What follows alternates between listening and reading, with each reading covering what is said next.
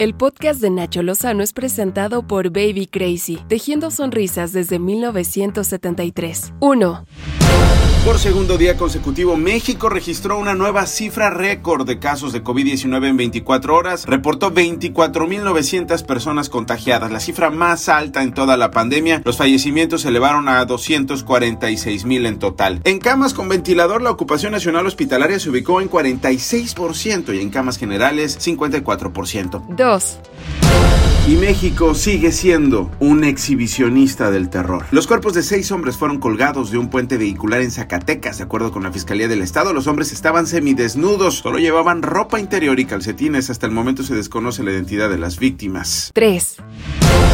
Por primera vez en la historia, México será la sede neutral de una negociación por la crisis política que se vive en Venezuela. Ya lo sabíamos, ya se había anunciado. Ahora tenemos información sobre la primera de una serie de mesas de negociación que se llevará a cabo este viernes en el Museo de Antropología en la Ciudad de México, con participación de representantes tanto de la dictadura de Nicolás Maduro como de los grupos opositores. Vamos a dialogar con la oposición pitiyanqui, pro-yanqui, con los esclavos del gobierno de Estados Unidos. Vamos a dialogar. Hay que dialogar hasta con el diablo. Claro que vamos a dialogar el diablo. Gracias al presidente López Obrador y al canciller Mauricio Ebrard. 4.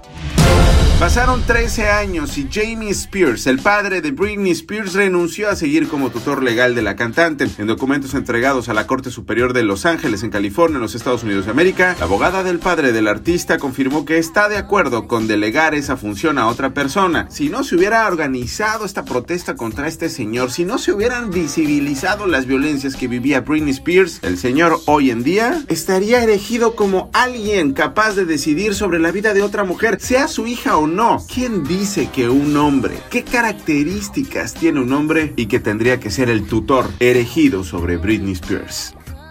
5.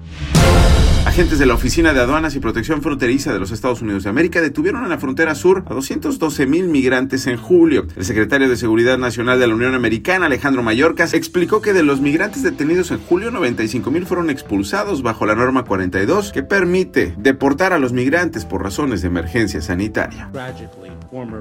El expresidente Trump recortó los recursos que estábamos contribuyendo a las causas fundamentales de la migración irregular. Estas fueron las cinco notas más relevantes del día con Nacho Lozano, presentado por Baby Crazy, tejiendo sonrisas desde 1973.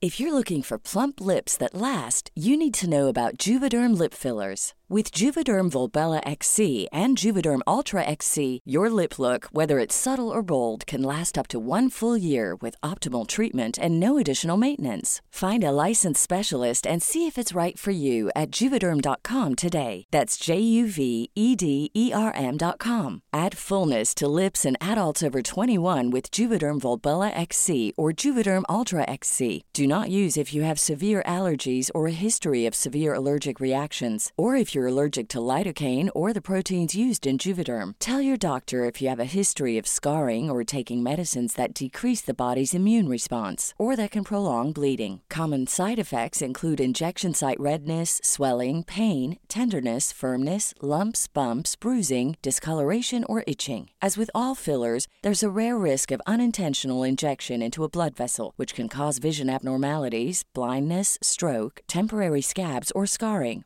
For full important safety information, visit juvederm.com.